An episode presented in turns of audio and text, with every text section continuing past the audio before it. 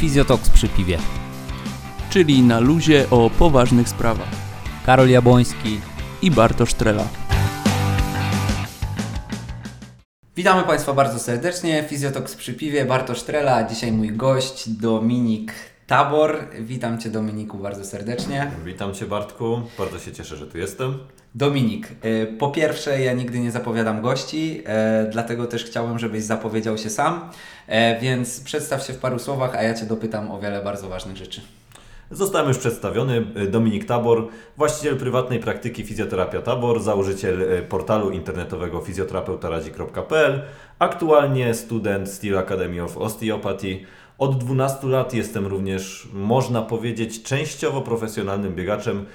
Ja to lubię nazywać e, zawodowiec amator. E, Zdobyłem kilkanaście, może, może nie kilkanaście, może kilka medali Mistrzostw Polski w różnych kategoriach wiekowych. Głównie startuję obecnie w biegach średnich oraz biegach długich, w zależności od momentu w sezonie. Dominik, przypomnij nam wszystkim, ile masz lat.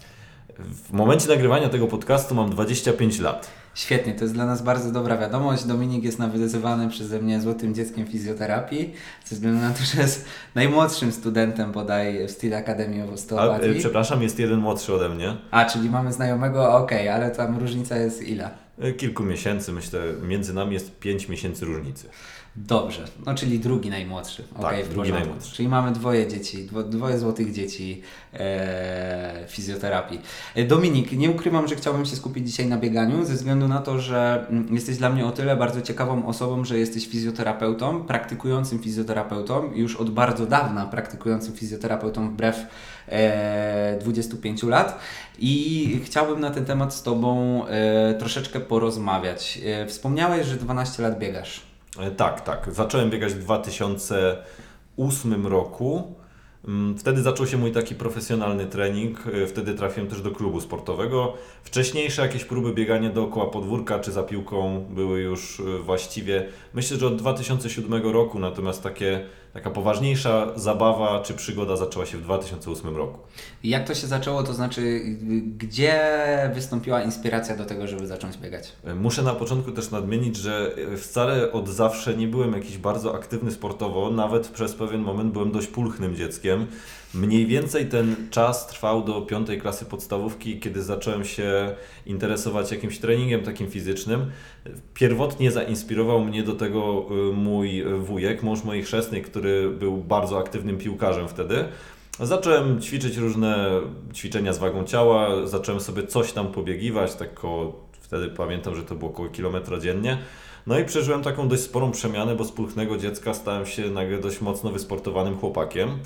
I przygoda poważniejsza z lekką atletyką czy z bieganiem zaczęła się od y, zawodów y, w bieganiu. Były takie zawody szkolne na samym początku, myślę, że to była początek szóstej klasy, kiedy dzięki temu, że zacząłem wykazywać jakiś talent do tego biegania, zacząłem wygrywać zawody na szczeblu na początku bodajże gminnym, później na szczeblu powiatowym, co już tam zwróciło uwagę mojego przyszłego wtedy e, trenera oraz e, pamiętam, że na mistrzostwach województwa jako człowiek nie trenujący wtedy jeszcze zdobyłem czwarte miejsce, co też było dość sporym zaskoczeniem dla e, moich nauczycieli WF-istów.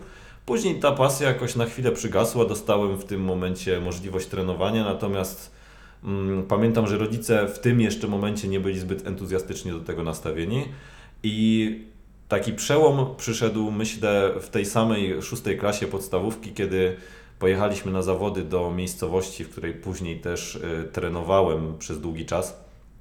Pojechaliśmy na zawody, na których pokazałem się z dość dobrej strony i podszedł do mnie jeszcze raz trener, y, trener Stanisław Karaś, lubię go nazywać moim drugim ojcem i powiedział, że no, według niego mam jakiś talent, którego nie można zmarnować. Zaproponował mi treningi w klubie. Ja się dość mocno na to zajawiłem, więc przekonałem wtedy rodziców i tak się ta przygoda zaczęła, więc e, takich ojców, e, można powiedzieć, początku tego było kilku. Na pewno był to na początku mój wujek, który mnie zainteresował właśnie tą aktywnością, a później, no to już mój drugi ojciec, e, trener Stanisław Karaś. Mm, Jakie dystanse zacząłeś biegać, Dominik? To znaczy, na jakich dystansach zacząłeś odnosić pierwsze sukcesy wtedy, kiedy faktycznie Cię zauważono? Standardowo w szkole podstawowej biega się na 1000 metrów, z tego co pamiętam, i to też były takie moje pierwsze, pierwsze dystanse, na których jakieś tam sukcesy udawało się osiągać. E, W podstawówce było to tak, 1000 metrów, 1000 metrów. Czyli raczej długodystansowo, a nie krótko, bo biega się też na 60 metrów na przykład E, w podstawce i bodaj chyba na 400. Na, chyba na 300 metrów się Albo na biega. 300, Tak. dokładnie. e, w podstawówce. Natomiast oczywiście wszystkie te inne dystanse też biegałem. Wtedy można powiedzieć, że byłem bardzo ogólnie sprawnościowo wytrenowany z racji tego, że na tych innych no, konkurencjach też osiągałem dobre wyniki. Natomiast e, to 1000 metrów to od razu tak, może jako też wstęp do dalszej rozmowy powiem, że 1000 metrów to jest średni dystans. E, Mhm. Jako dystanse krótkie zaliczamy wszystko, co jest do 600, do, przepraszam, do 400 metrów, natomiast dystanse średnie to są dystanse pomiędzy 600 a 1500 metrów, czasami zaliczane jest do tego jeszcze 3000 metrów. Wszystko, co jest powyżej, jest już biegami długimi. Okej, rozumiem. Patrzę przez pryzmat podstawówki oczywiście, jeśli chodzi Tak, o, tak, o tak. dystans biegania. E, powiedz mi Dominik, jeżeli już zacząłeś faktycznie profesjonalnie trenować, nazwijmy to bardziej profesjonalnym albo usystematyzowanym bieganiem, e, mając 13-14 lat, prawda? Em, ile razy w tygodniu trenowałeś?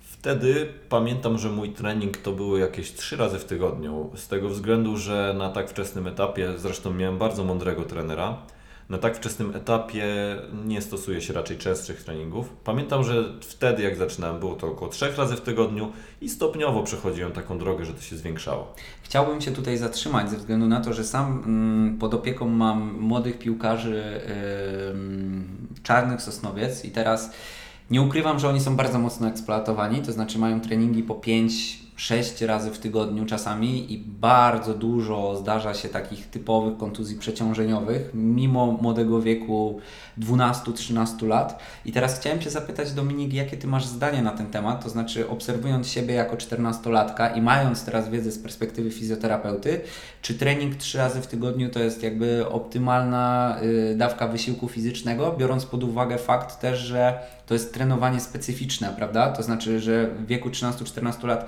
już trenując jakąś dyscyplinę, mamy pewne konkretne obciążenia treningowe, nie jest to taka spontaniczna aktywność fizyczna. Tak, dokładnie. Patrząc, y, powiem na początku przez pryzmat mojej dyscypliny może, że uważam na tym wstępnym etapie, jeżeli dana osoba przekazuje jakiś talent do, wykazuje jakiś talent do tej dyscypliny, chce to przede wszystkim robić, to tak czy tak powinno się zadbać na sam początek o rozbudowę ogólną wszystkich cech motorycznych, a nie konkretyzowanie się już na tym etapie na daną konkretną aktywność fizyczną. Trzy razy w tygodniu raczej jest to taki rodzaj i ilość aktywności fizycznej czy tego treningu, który na spokojnie pozwoli się zregenerować temu dziecku jeszcze, bo no nie można określić to jako osoby dorosłej, czy nastolatkowi raczej, tak to nazwijmy. Na pewno pozwoli mu się to zregenerować, a jednocześnie też czerpać pewną radość z tego, co robi, bo jeszcze o czym trzeba wspomnieć, że na tym pierwszym etapie ze względu na nadmierne obciążenie odpada bardzo dużo osób, które się do tego zniechęcają. Zamiast pokazać im fajny świat tego sportu, pokazać im jak y, dobrze jest y, właśnie dbać też o to zdrowie od takiej strony, takiej ogólnej, no to od razu się wrzuca ich w wir tego specjalistycznego treningu. Ja zdecydowanie nie jestem zwolennikiem tego, żeby na wczesnym, tak wczesnym etapie starać się już tak mocno specjalizować w stronę konkretnej dyscypliny, albo w stronę takiego treningu, który przypomina już bardziej trening seniorski, profesjonalny. O to chodzi. I właśnie, i teraz mając y, 13-14 lat, Dominik, w Twojej karierze, powiedz mi, e, odpowiedz mi na pytanie, czy Ty faktycznie y, budowałeś już wtedy te podstawowe cechy motoryczne, czy raczej to był trening typowo specjalistyczny, już pod y, bieganie? Jak to wyglądało? Powiem tak, to co robiłem razem z trenerem, to co przepisywał mi trener, było dość ogólnorozwojowe. Em, oczywiście były już tam wprowadzenia do pewnych elementarnych podstaw lekkiej atletyki, do podstaw y, biegów i y, ukierunkowywaliśmy się głównie w tą stronę.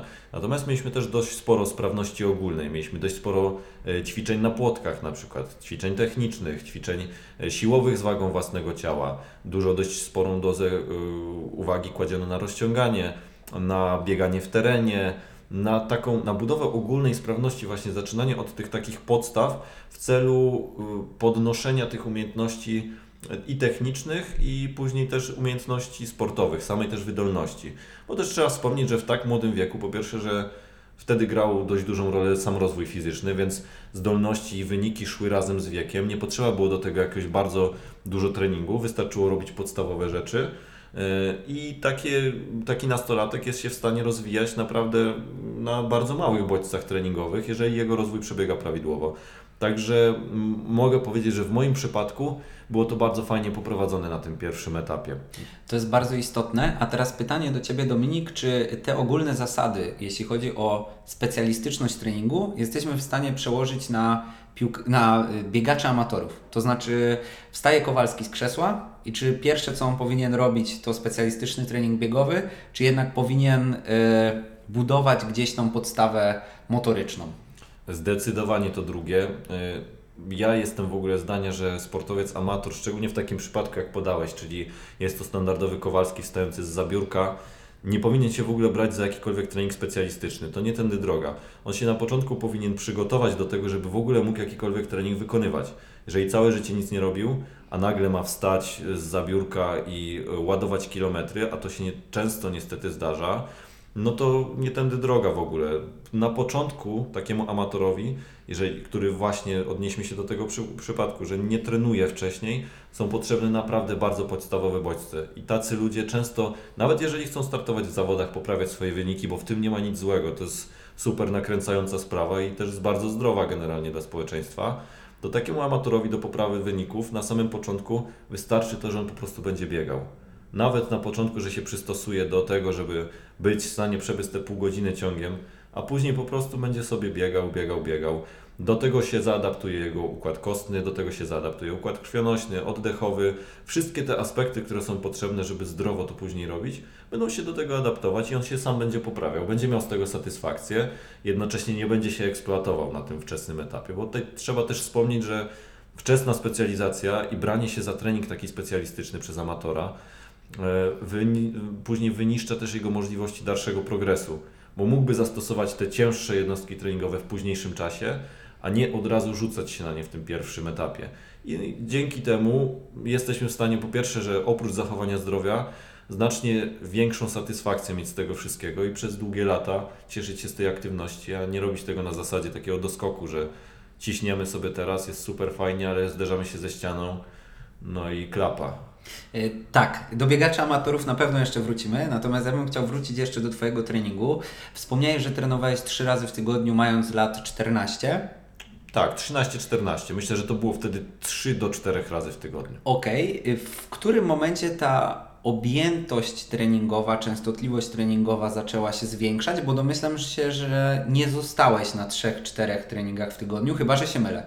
Nie, nie zostałem na 3-4 treningach w tygodniu. Y, Przejawiałem pewien talent, powiedzmy, do tej dyscypliny i na dość wczesnym etapie, dzięki temu systematycznemu treningowi, byłem w stanie osiągać dość y, fajne sukcesy, typu wygrywać jakieś mistrzostwa województwa, y, wygrywać tak zwane mistrzostwa makroregionów, czyli to były dwa połączone województwa, a później gdzieś się tam zaczynać liczyć na arenie ogólnopolskiej. Więc z tego co pamiętam, myślę, że taki moment przełomowy przyszedł przy drugim roku w wieku młodzika, czyli to było chyba poniżej 16 roku życia. Tak, czyli koło 15 roku życia zacząłem trenować. y, Musiałbym zerknąć gdzieś tam swoje dzienniczki treningowe, ale myślę, że to było wtedy 5 razy w tygodniu i że zaczynały się tam już pojawiać takie specyficzne bodźce treningowe, które miały mnie przygotować do po prostu do szybkiego biegania na zawodach. Tutaj też muszę wspomnieć, że to generalnie był taki moment, w którym sam świadomie zdecydowałem, że chcę to po prostu robić i że chcę w to iść. To było dla mnie mega zajawka i sam się też chciałem już tym poświęcić. Już wiedziałem, że nie chcę uprawiać innej dyscypliny sportu, więc mogłem sobie już na tym etapie pozwolić, albo mm, tre, raczej trener mógł mi na to pozwolić, żeby kierunkować mnie już stricte w tą stronę, w której widział we mnie potencjał. To już jest na tyle dojrzały wiek, że takie decyzje można śmiało y, podejmować i czasami stoimy na takim rozdrożu i gdzieś młodzi ludzie podejmują decyzję wręcz odwrotną, to znaczy, że no jednak y, escape'ują się stamtąd i szukają jednak ścieżki, nie wiem, czy to naukowej, czy, czy jakiejkolwiek innej, ale gdzieś ten zawodowy sport odchodzi na dalszy plan. Y, w jakim wieku przypadły Twoje największe sukcesy, Dominik, jeśli chodzi o bieganie? Największe sukcesy. Mm, Tutaj muszę się może podzielić tak moją tą, w cudzysłowie to powiedzmy, karierę sportową właśnie na takie dwa okresy. Okres do momentu, w którym jeszcze gdzieś myślałem, że coś mogę zdziałać na arenie międzynarodowej, kiedy te takie powiedzmy młodzieńcze marzenia jeszcze we mnie żyły i taki późniejszy okres, w którym y, zdałem sobie sprawę, że raczej chcę to robić, ale już na pewno nie jestem w stanie osiągnąć tego typu, tego typu celów. E, Myślę, że takim jednym z moich lepszych okresów był okres od 16 do 19 roku życia. Wtedy zdobyłem najwięcej medali Mistrzostw Polski. Mm, Było to dość też wtedy dla mnie spełniające. Byłem takim no, dość liczącym się właśnie na arenie ogólnopolskiej biegaczem. Mm, Fajne było to, że się jeździło na zawody i się było tym pretendentem do medalu i udawało się, jeżeli tym bardziej udawało się ten medal zdobywać, to, to było super. Natomiast powiedziałbym, że okres, w którym miałem największą frajdę z tego biegania i w którym czułem się najlepiej na pewno fizycznie, to był zdecydowanie 2019 rok. Wtedy udało mi się poprawić dość sporo rekordów życiowych. Osiągnąłem bardzo dobre miejsca w kategoriach seniorskich i na Mistrzostwach Polski, ponieważ udało mi się, e, udało mi się to jest złe słowo, nie lubię go używać, od razu powiem. E, Zdobyłem po prostu siódme miejsce i szóste miejsce podczas Mistrzostw Polskich w biegach przełajowych i akademickich Mistrzostw Polski. Mm, Później jeszcze poprawiłem swój rekord y, na 3000 metrów z przeszkodami i czułem się, nie ukrywam, wtedy też najlepiej fizycznie, więc y, jeżeli miałbym mówić ogólnie fizycznie odnośnie swojej sprawności, najlepszy okres przypadł na ten poprzedni rok, czyli 2019, natomiast okres sukcesów mierzonych powiedzmy to medalami e, to było mniej więcej od 16 do 19 roku życia. Okej. E, Porównując teraz moment, w którym jesteś obecnie, to znaczy mamy 2000, końcówkę 2020 roku, mówisz, że największe osiągnięcia gdzieś tam przypadały mm, na 2019 i e, może nie na, znaczy tak, Twoje życiowe największe osiągnięcia w postaci życiówek, e, a to jak miałeś 16-15 lat, mm, czy świadomość tego treningu i to, że jesteś też fizjoterapeutą i osobą zdecydowanie bardziej rozumnie podchodzącą do, takiego, do takiej formy treningu, dała Ci tą przewagę, czy jednak jakieś inne czynniki zadecydowały, że to właśnie w wieku 24 lat jakby było to zdecydowanie zwieńczenie tej kariery? Może nie zwieńczenie, ale te najlepsze momenty. Myślę, że to dość sporo dało mi pod kątem e, przede wszystkim szanowania własnego ciała i umiejętności powiedzenia sobie stop, bo w tym młodzieńczym wieku m, było, panowało takie przekonanie, że nie powinno się przyznawać do kontuzji, co było generalnie bardzo głupie. I często człowiek trenował z jakimiś małymi urazami, y, człowiek trenował y, będąc przetrenowanym nawet czasami, ale na tyle organizm był też młody i na tyle szybko się regenerował, że po prostu można było ładować bardzo ciężkie bodźce treningowe i mieć z tego później jakiś efekt. Oczywiście Myślę, że, się... Przepraszam, tak, że Ci przerwę, ale myślę, że to jest tylko i wyłącznie kwestia. em, czy myślisz, że to jest tylko i wyłącznie kwestia faktycznie em, młodzieńczego wieku? Czy raczej. ym, spoty- bo powiem szczerze, że z doświadczenia wiem, że spotyka się takie sytuacje też y, w amatorskim sporcie e, i ktoś ma 40 lat i też twierdzi, że oszuka e, po prostu zegar biologiczny i jakby nie sprawia mu problemu to, że tam boli, tu boli, ale mimo wszystko jakby muszę, muszę zrobić, muszę dopiąć trening, muszę wystartować w zawodach i tak dalej, i tak dalej. Czy jest to kwestia tylko i wyłącznie właśnie młodzieńczego podejścia do świata? Myślę, że to, co mówisz, też się zawiera w młodzieńczym podejściu do A, świata. okej, rozumiem. Y, To też jest w pewien sposób młodzieńcze podejście do świata, bo to jest oszukiwanie po prostu rzeczywistości. Natomiast y, jaki jest ważny też kontekst sytuacyjny, bo w momencie, kiedy y, my tam byliśmy razem z kolegami właśnie w klubie, kiedy trenowaliśmy, to wiedza na temat fizjoterapii ogólnie w sporcie, mimo że to był okres powiedzmy 8-10 lat temu, była jednak jeszcze dość niska. Szczególnie y, tu nie należy winić za to trenerów, bo, nikt im o tym też nie mówił, ale szczególnie wśród trenerów nie było jeszcze takiej świadomości, że dany uraz można dość szybko na przykład wyleczyć, albo że należy się szybko udać do fizjoterapeuty. Zazwyczaj to było takie przekonanie trochę y, wynikające też z doświadczeń ich wcześniejszych, że pewne kontuzje da się w cudzysłowie mówiąc rozbiegać, albo że to przejdzie samo, a tutaj posmaruj sobie maścią, a tam y, poobkładaj sobie lodem. I myślę, że to też jest kwestia tego kontekstu sytuacyjnego. Teraz już wygląda to nieco inaczej. Też coraz więcej młodych zawodników jest coraz częściej wysyłanych, nawet w celu sprawdzenia i takiej opieki nad nimi całościowej, żeby być w stanie pomagać im na bardzo wczesnym etapie. Także myślę, że to jest w dużej mierze kwestia kontekstu sytuacyjnego, natomiast sama świadomość, przynajmniej w moim przypadku, była ogromnie ważna. Bo też muszę nadmienić, że to, co tak jak z perspektywy czasu jestem to w stanie na chłodno ocenić, to co najbardziej zahamowało mój rozwój sportowy, to właśnie moje kontuzje, o których pewnie coś tam czy później jeszcze powiem. I właśnie, i jakby to miało być moje następne pytanie, to znaczy z perspektywy czasu, jakie widzisz swoje największe błędy w, w, w karierze gdzieś biegowej, które przyczyniły się do tego, że ta kariera mogła gdzieś e, zwolnić? Przede wszystkim myślę, że moim głównym błędem było to, że będąc człowiekiem dość ambitnym, bardzo często sam sobie dokładałem do pieca na treningach yy, i z racji tego, że pochodzę z dość małej miejscowości, a klub lekkoatletyczny, w którym trenowałem i mój trener mieszkali 25 km ode mnie, nie widziałem się z nim codziennie. Widywałem się z nim maksymalnie raz w tygodniu, we wakacje było to dwa, może czasami trzy razy w tygodniu. I sam bardzo lubiłem sobie dokładać do pieca.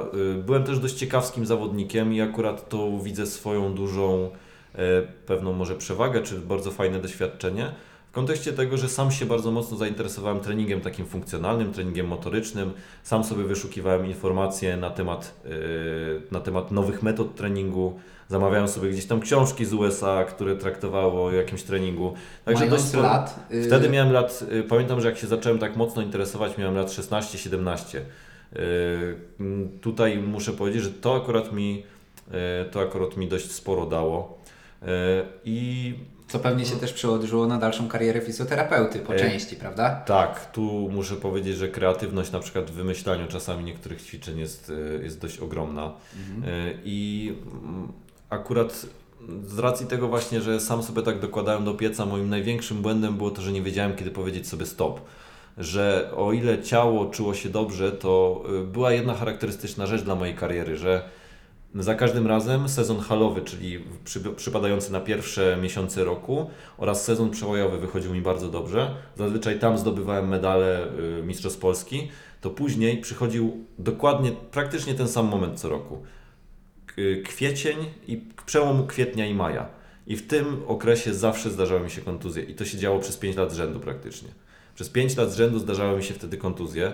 No i oczywiście jako, no mogę powiedzieć teraz, młody i głupi zawodnik, zamiast powiedzieć o tym trenerowi, który na pewno by się nie obraził, o to tylko próbowałby mi pomóc, to przez chwilkę sobie trenowałem z tymi kontuzjami tak sobie je zabiegiwałem właśnie, aż w końcu doprowadzało to do tego, że nie mogłem biegać, wręcz nie mogłem chodzić bez bólu, trzeba już się było leczyć i to leczenie zamiast potrwać na przykład dwa tygodnie, bo tak jak mówię, no nie umiałem sobie sam odpuścić, to leczenie trwało długie miesiące. No najdłuższą moją kontuzję z tego co pamiętam leczyłem do pewne, pełne, uzyskania pełnej bezbólowości ponad 4 miesiące. No więc jeżeli młody zawodnik ma taką przerwę w treningu, to niestety wypada też z pewnego takiego rytmu i później próba nadgonienia tego i przygotowania się na szybko do zawodów, no mija się w pewien sposób z celem, no i na pewno nie uzys- uzyskuje się takiej zdolności startowej.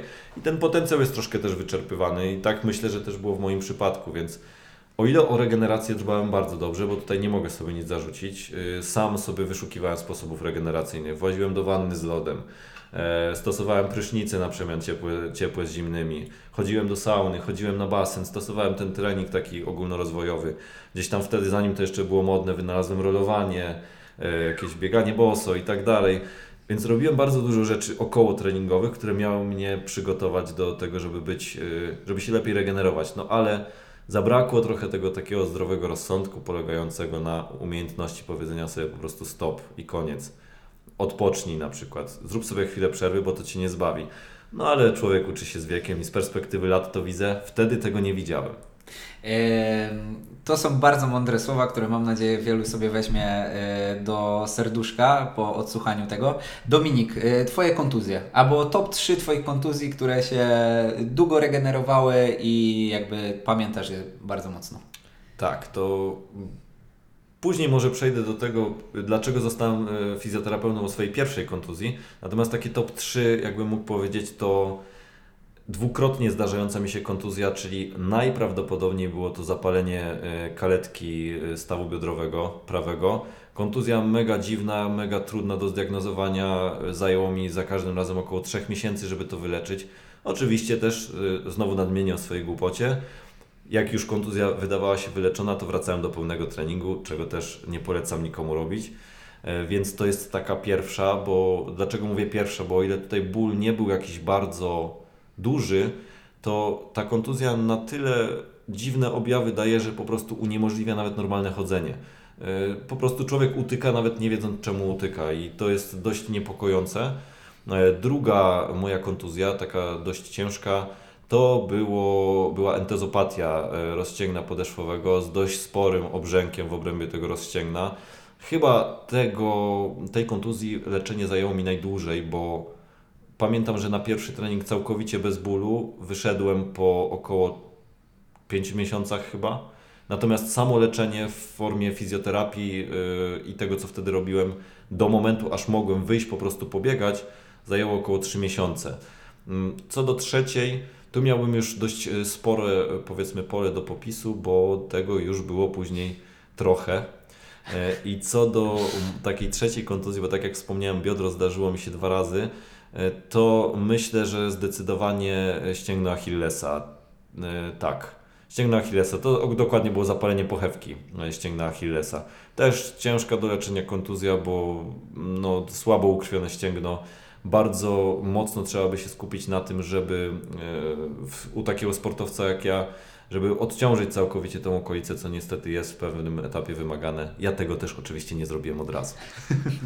E, Jaki związek przyczynowo-skutkowy między kontuzjami a teraz, patrząc ze swojej perspektywy obecnie, związek przyczynowo-skutkowy między tym, co się działo, a Twoim spojrzeniem na to, y, jak eksploatowałeś swoje ciało, mając obecną świadomość? E, Tak, na pewno związek był dość spory z tym, że jako dziecko nikt jeszcze nie zwrócił uwagi na to, że mam dość spore y, płaskostopie, zarówno poprzeczne, jak i podłużne. Zanim to zostało zauważone przez fizjoterapeutę, to już było po chyba właśnie jakiejś drugiej czy trzeciej kontuzji, że ktoś w ogóle na mnie popatrzył w ten sposób. I dopiero wtedy zaczęła się jakaś korekcja y, tego. Oczywiście już byłem, y, można powiedzieć, rozwinięty pod kątem mojego wzrostu, więc o jakiejś korekcji w y, kontekście anatomicznym nie mogło być mowy. Natomiast tak jak z perspektywy czasu patrzę, to sporo się u mnie wzięło akurat właśnie z zaburzeń biomechanicznych.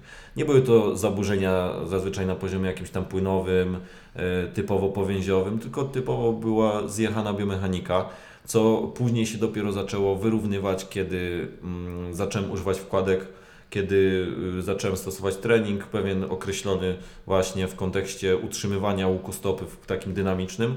No i teraz mogę powiedzieć, że na ten moment dzięki tej wiedzy y, niedawno, całkiem niedawno, bo bodajże na początku tego roku dopiero zrezygnowałem właśnie ze wkładek, które miałem robione pod moją stopę i dzięki temu jestem w stanie już nieświadomie utrzymywać dynamicznie ten łuk stopy.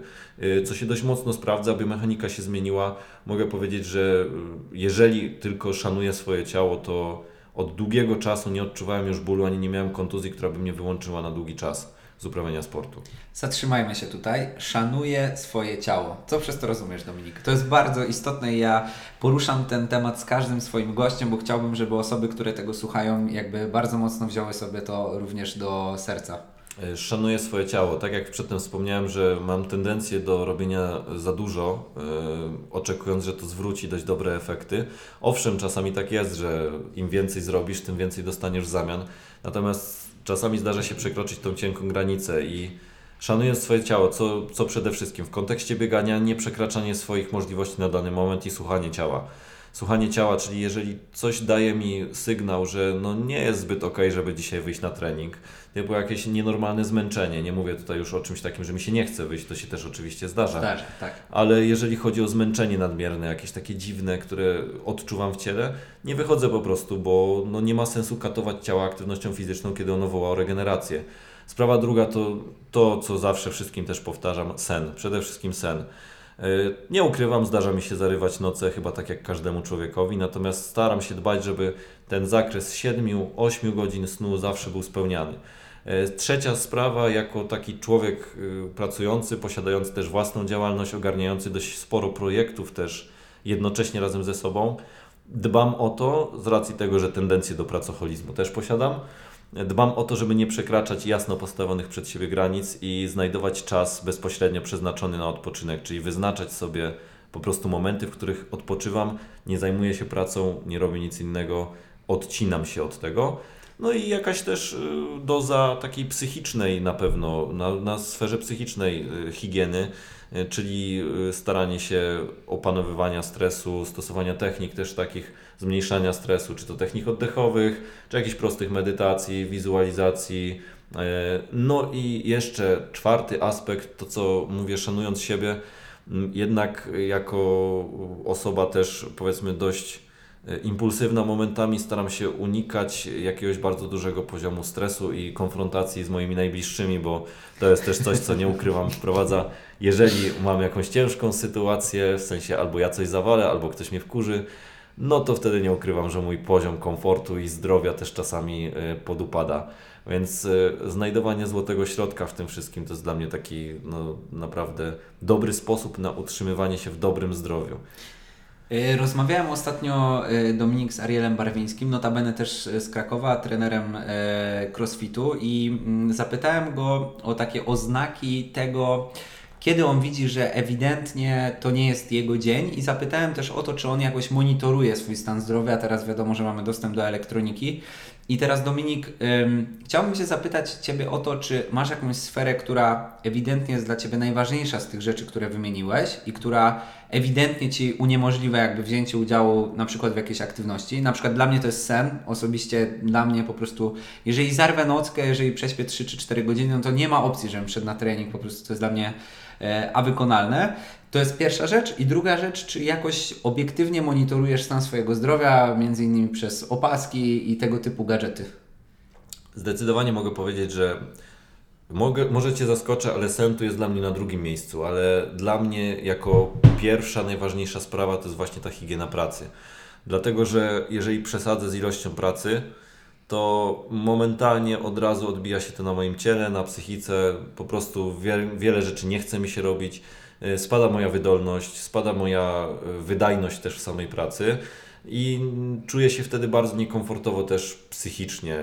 To mi generalnie odbiera całą właśnie radość z tego, że gdzieś wyjdę na trening, bo czasami to jest nawet fajne takie rozładowanie tych emocji. Dokładnie. Ja tak, Tak. podchodzę do treningu, tak. Natomiast w takim okresie, czy w momencie, w którym przesadzę z pracą, czasami y, nie tyle, że nieświadomie, co po prostu no, podążając za swoimi niezdrowymi tendencjami, y, jestem tak wypruty, że kompletnie ani nie mam ochoty, ani to ciało nie chce przyjąć nawet jakiejś aktywności. Jest tylko mm, naj, najlepiej po prostu położyć się do łóżka i spać. A i wtedy właśnie, dlaczego mówię, że sen jest na drugim miejscu? Bo jeżeli jestem przepracowany, to wtedy źle śpię i nie jestem w stanie się Okej. normalnie wyspać. A odnośnie monitorowania, mm, nie jestem jakimś bardzo dużym fanem zwracania uwagi właśnie na tego typu rzeczy. Staram się raczej e, podążać za tym, co mi mówi moje ciało. To jest też o tyle dla mnie prostsze, że z tego sportu oprócz e, samej wydolności, oprócz samego, samych takich pozytywów dla zdrowia, wynosi się też właśnie umiejętność słuchania własnego ciała. Znacznie bardziej świadomym się jest tego, co się odczuwa, dlaczego się to odczuwa i jak temu zaradzić. Więc y, przede wszystkim to jest dla mnie taka oznaka, że wiem na jakim stopniu powiedzmy zmęczenia jestem w stanie normalnie funkcjonować, y, kiedy jestem wypoczęty, jak moje ciało reaguje na pewne bodźce i wiem, co jest niepokojące dla mnie. Natomiast tak y, powiedzmy, że z racji tego, że technika też poszła do przodu i ja też y, fanem powiedzmy tej techniki nigdy nie byłem jakimś dużym i zegarków nie posiadałem jakichś bardzo zaawansowanych, to teraz praktycznie każdy zegarek z GPS-em, bo z takim się też najczęściej biega, posiada też funkcję mo- monitorowania snu chociażby, czy tętna przez cały dzień. Dokładnie. I dla mnie akurat bardzo cenne są czasami dane dotyczące jakości tego snu, bo o ile długość tego snu może być odpowiednia, to jednak jakość może siedzieć ze, z różnych względów. I tutaj jestem w stanie na przykład y, zdeterminować sobie obiektywnie, jak pewne rzeczy, które robię przed snem, albo jak dni poprzedzające wpływają właśnie na jakość tego snu. I to jest dla mnie czę- często taka cenna informacja, natomiast odnośnie monitorowania zdrowia, co jakiś czas staram się wykonywać badania krwi, bo dla mnie jest to też bardzo mocne odzwierciedlenie tego, jak mój organizm funkcjonuje w danym momencie, ale tak y, raczej nie potrzebuję wielu wyznaczników. Kieruję się raczej właśnie tym, co czuję z mojego ciała, takie osłuchanie samego siebie. Zaczepię się tu na chwilę. Jeśli chodzi o badania krwi, y, na jakie parametry głównie zwracasz uwagę, Dominik? Najczęściej jest to morfologia podstawowa, po prostu, y, z racji tego, że mm, jest to też dla biegacza, mam takie wrażenie, dla każdego sportowca wytrzymałościowego jeden z podstawowych elementów, który pozwala stwierdzić, czy wszystko idzie w porządku. Czy y, szczególnie, czy parametry hemoglobiny, czy objętości krwinek czerwonych, wysycenia hemoglobiną, czy te parametry są prawidłowe. E, Z racji tego, że też jestem, mm, miałem przez długi czas e, problemy z wysyceniem na przykład ferrytyny w ciele, no to też od czasu do czasu kontroluję ten parametr, żeby wiedzieć, czy nie muszę na przykład zwiększyć podaży żelaza w diecie. Mm, Oprócz tego myślę, że często też badania moczu, y, żeby sprawdzić, czy z funkcją nerek się wszystko, y, wszystko chociażby dobrze dzieje. Mm, Momentami też, jeżeli na przykład chciałbym sprawdzić, czy proces nowotworzenia krwinek czerwonych idzie w, dobrym, w dobrą stronę, to kontroluję retikulocyty. Raczej nie kontroluję poziomu pierwiastków w organizmie, bo to jest bardzo zmienne z dnia na dzień. Kiedyś jeszcze poziomy hormonów, natomiast teraz czuję się na tyle dobrze, że nie potrzebuję tego robić. Okej. E, Wrócimy trochę do kontuzji. Wymieniliśmy sobie e, kontuzje, które gdzieś tam Ci doskwierały. E, raczej przewlekłe, to znaczy wszelkie jakieś takie zmiany zapalne w okolicach ścięgien charakteryzują się tym, że niestety trwają trochę dłużej e, i zazwyczaj niestety ciężko je gdzieś ograniczyć za pomocą e, czarodziejskiej e, różdżki. Teraz bardziej z perspektywy gabinetu i Twojego doświadczenia pracy z pacjentami, amatorami biegania, e, na co narażony jest przeciętny Kowalski, który pójdzie biegać? Myślę, że przede wszystkim właśnie na te elementy. Dlaczego? Dlatego, że jeżeli nie rozwiniemy w odpowiedni sposób waskularyzacji tego ciała, czyli nie rozwinie się układ sercowo-naczyniowy w odpowiedzi na ten trening, który Kowalski zaadaptuje, to wtedy też spada nam odżywienie tkanek. Jeżeli spada nam odżywienie tkanek, spada tempo regeneracji i bardzo często dochodzi do pewnego rodzaju uszkodzeń na podstawie na przykład entezopatii, na którą się później nakłada stan zapalny. A jeżeli z kolei znowu nie mamy tej waskularyzacji, no to odpływ z tego miejsca też jest zaburzony i bardzo często ci biegacze mają problemy zapalne. E, Drugim e, takim, e, powiedzmy, może grupą schorzeń są typowe problemy przeciążeniowe, czyli zrobił za dużo za szybko i pojawia się na przykład y, swego rodzaju no, przekleństwo niektórych biegaczy, czyli entezopatia rozcięgna podeszwowego, typowo, tylko na zasadzie takiej typowo właśnie mechanicznej, już nie takiej zapalnej. Y, Pojawiają się pewnego rodzaju naderwania, pojawiają się uszkodzenia typowo takie ścięgnisto-mięśniowe, typu, że mm, to jest też, łączy się z tym, co powiedziałem wcześniej, czyli, że jeżeli ktoś zaczyna robić specjalistyczne bodźce zbyt szybko i taki typowy Kowalski wyjdzie z zabiórka i stwierdzi, że przebiegnie sobie na maksa 100 metrów nagle, no kończy się to często źle i kończy się to często takimi uszkodzeniami mm, dość mocno mięśniowymi. E, Na pewno jeżeli chodzi o takie typowe też problemy biegaczy, tutaj kolana dość mocno wiodą prym. No właśnie. Tak. A możemy się tu zatrzymać, jeśli Tak. chodzi o kolana? Bo teraz y, taką. Y, z mojego gabinetu podstawową jednostką gdzieś tam y, kliniczną, y, z którą mamy do czynienia, to jest tak zwane kolano biegacza, występujące najczęściej u osób, które właśnie z tym bieganiem y, wcale nie miały w życiu za dużo wspólnego i następnie sobie gdzieś tam idą na jakiś, nie wiem, może nie półmaraton, ale jakąś piątkę czy dziesiątkę przebiegniętą w miarę jakimś tam e, szybszym tempie. E, I teraz tak, y, mamy kolano biegacza, to jest taka charakterystyczna jednostka, myślę, że mówiąca y, wiele gdzieś tam amatorom. Jakieś dwie pozostałe byśmy wymienili jeszcze do takiego trio? Na pewno ITBS, czyli y, zespół pasma biodrowo-piszczelowego, Tak. plus myślę, że kolano skoczka. Mm, Okej. Oprócz tego ból powiedzmy wynikający z wszelkiego rodzaju konfliktów w przednim przedziale kolana, czyli z powodów czy to biomechanicznych, czy powięziowych, czy jeszcze wielu innych może dochodzić do zaburzeń biomechaniki na poziomie samego toru ślizgu rzepki, a to może przeciążać wiele struktur w jej obrębie. Ten ból takiej przedniej części kolana, często niezlokalizowany trudny nazwać klinicznie jako jedną, jedyną, e, jeden, jedyny powiedzmy zespół kliniczny, często też występuje u tych biegaczy, czyli takie mm, powiedziałbym, że dwa z tych specyficznych problemów, czyli kolano biegacza i Tak. TBS, no to coś, co się rzeczywiście często w gabinetach zdarza, ale takim powiedzmy, że te dwa razem stanowią 50%, a jeżeli chodzi o inne kontuzje kolan, to 50% stanowią te takie niesprecyzowane właśnie dolegliwości bólowe wynikające no, już z bardzo wielu rzeczy. Okej, no i właśnie, teraz jakbyśmy zerknęli na statystykę Dominik, ym, mamy tego typu problemy i teraz ym, może nie sposób na rozwiązanie, albo inaczej. Gdzie upatrywalibyśmy głównej przyczyny, statystycznie oczywiście, rozpatrując tego typu y, problemy? Gdzie ich szukamy? Mogę powiedzieć, myślę, że się nie pomylę, jak z mojej praktyki powiem, że 80, przynajmniej 80% wszystkich tych problemów to zrobienie zbyt dużo, zbyt szybko. I wracamy po raz kolejny do tego dostosowania się ciała do nowej aktywności sportowej. Jeżeli już zostawmy układ samkrwionośny, czy tam układ sercowo-naczyniowy, ale cała biomechanika też się potrzebuje do tego przystosować. I y, tak jak każdy powiedzmy, ucząc się gry na gitarze, będzie nabywał tych zdolności motorycznych przez chwilę, musi się po prostu nauczyć odpowiednich wzorców ruchowych, to tutaj występuje to samo. Wydawałoby się, że bieganie czynność naturalna, czynność wdrukowana w pewien sposób e, w, nasz, w naszą korę ruchową, w nasz układ pozapiramidowy, ale nie należy zapominać, że ten człowiek nie jest przystosowany do biegania w tym określonym momencie, tylko jest przystosowany do siedzenia.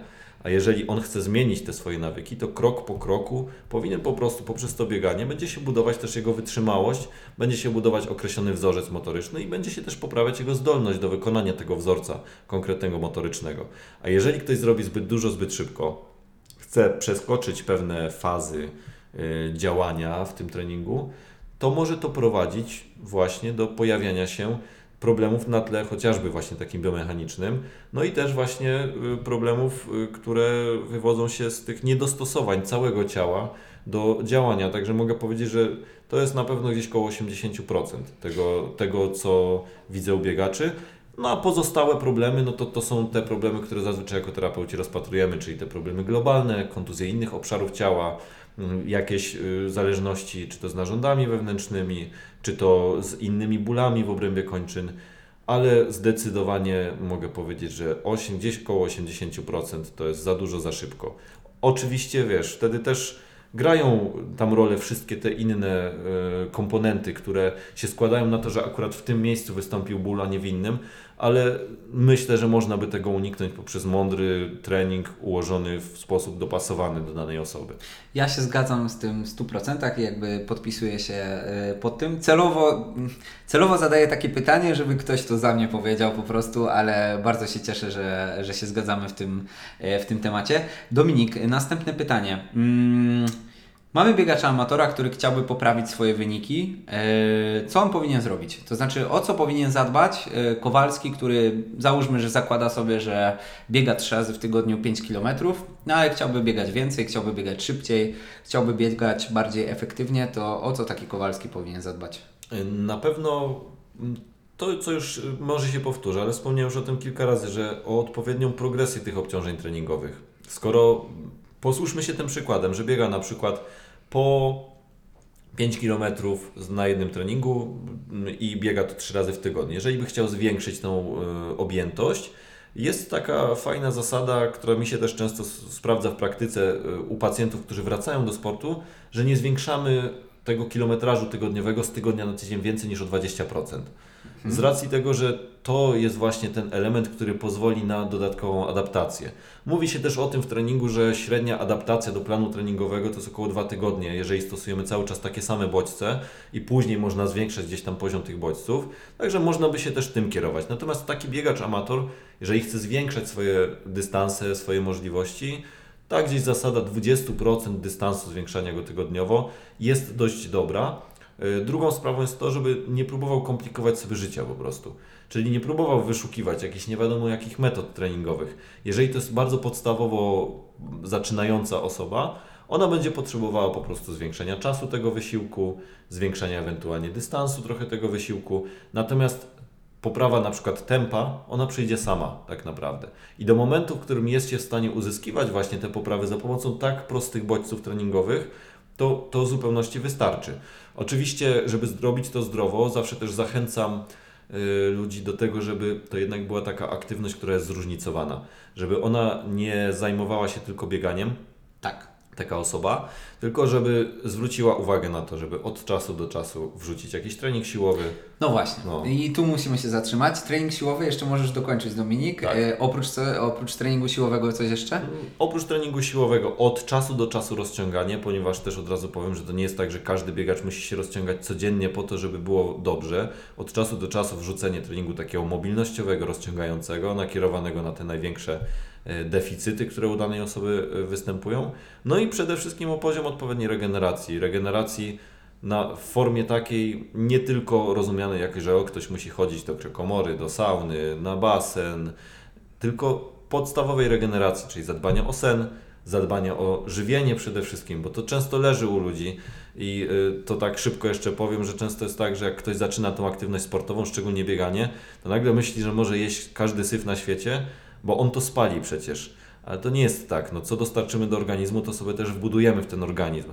Więc to, co, to jakie, jakim paliwem się posiłkujemy, no to to też uzyskamy później od ciała. Więc y, dieta nie w formie takiej, że musimy się jakoś bardzo mocno ograniczać albo stosować do jakiejś konkretnej diety, ale taka dieta zrównoważona, zdroworozsądkowa to też jest coś, co pozwoli osiągnąć większy potencjał tego ciała. Okej, w porządku. E, trening siłowy, bo tam się zatrzymaliśmy. Tak. Mm, niezbędnik w kontekście progresu e, biegowego, czy jednak dodatek? Powiedziałbym, że w kontekście amatora jest to zdecydowanie dodatek. E, Niezbędnik jest to w przypadku profesjonalisty, który musi wyciskać ciała ile się tylko da. Na przykład y, powiedzmy, jeżeli chcesz być dobrym średniodystansowcem, to musisz oprócz samej wytrzymałości budować też bardzo duże pokłady siły, którą później możesz przekuć na moc i na umiejętność wykorzystania tego właśnie w trakcie, w trakcie wyścigu.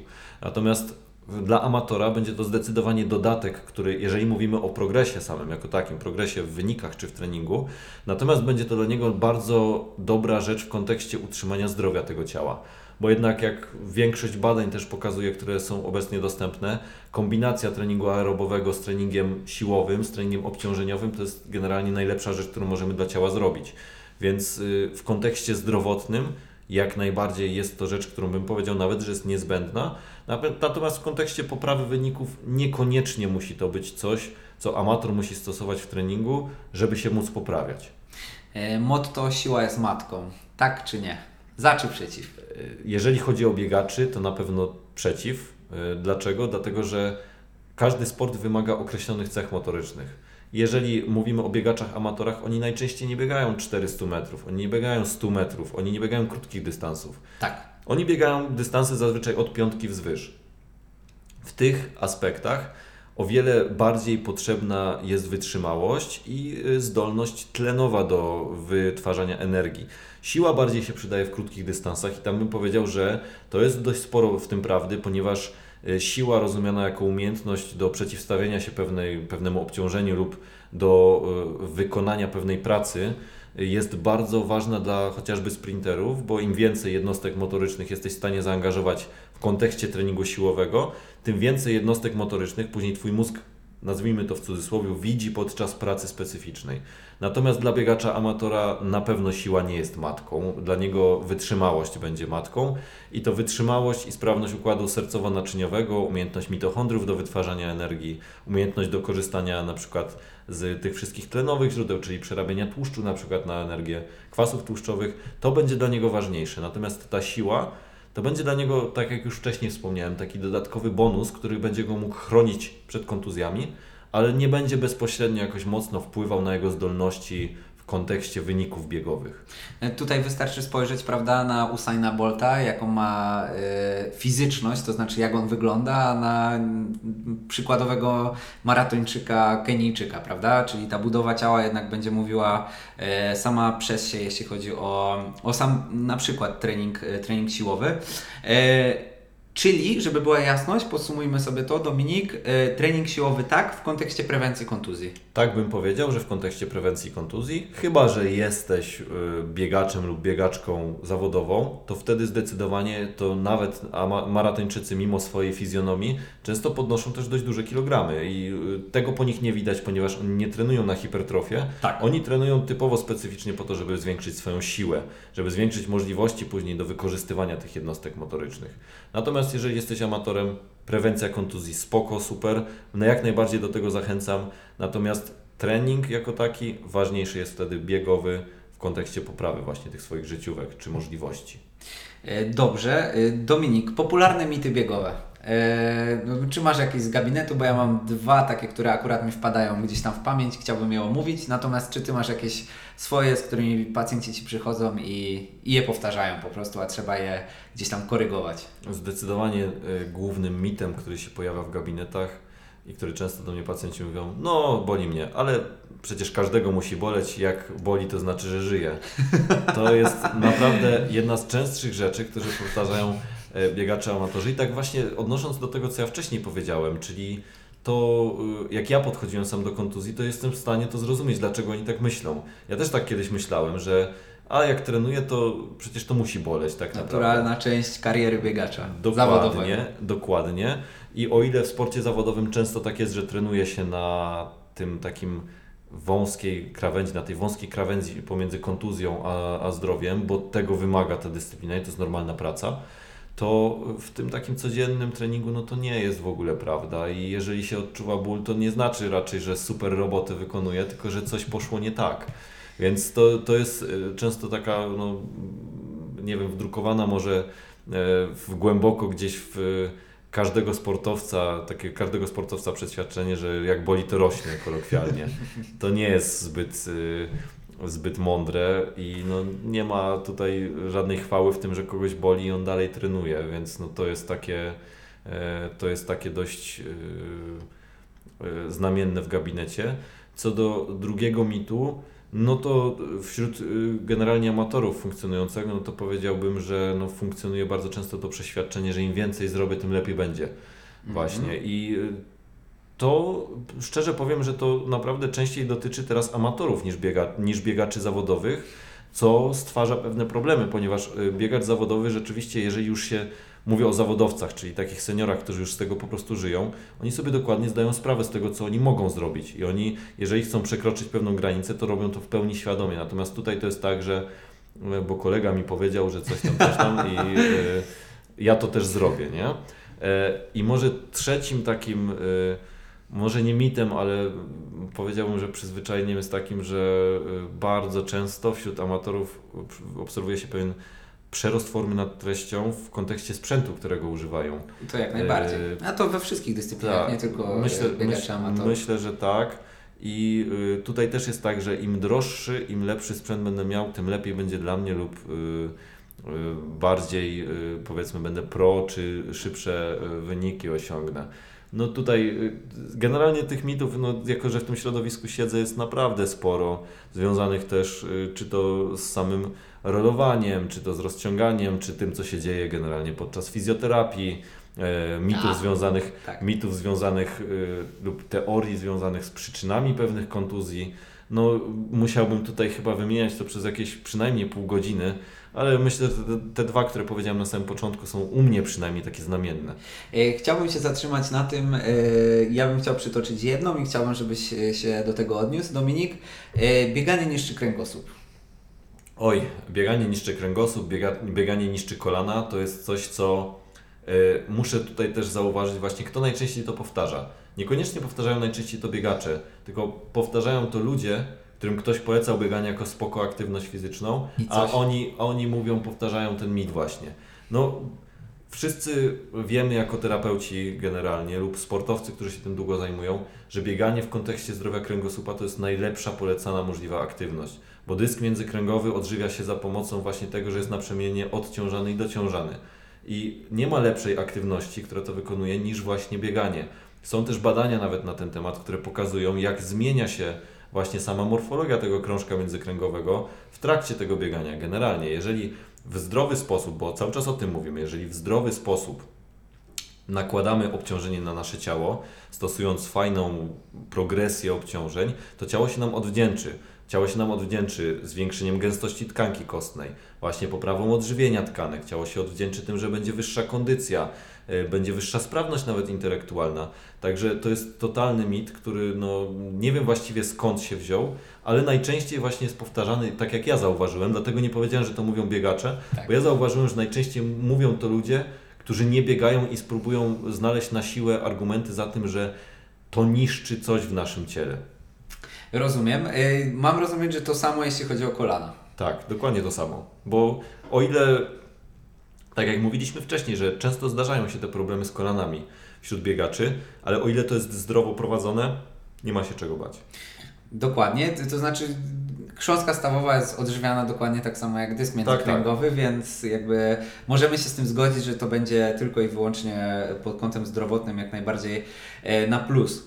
E, Dominik, jeszcze jedno pytanie wpada mi do głowy. Mm, Wkładki do butów w kontekście treningu biegacza, tak czy nie? Ewentualnie kiedy?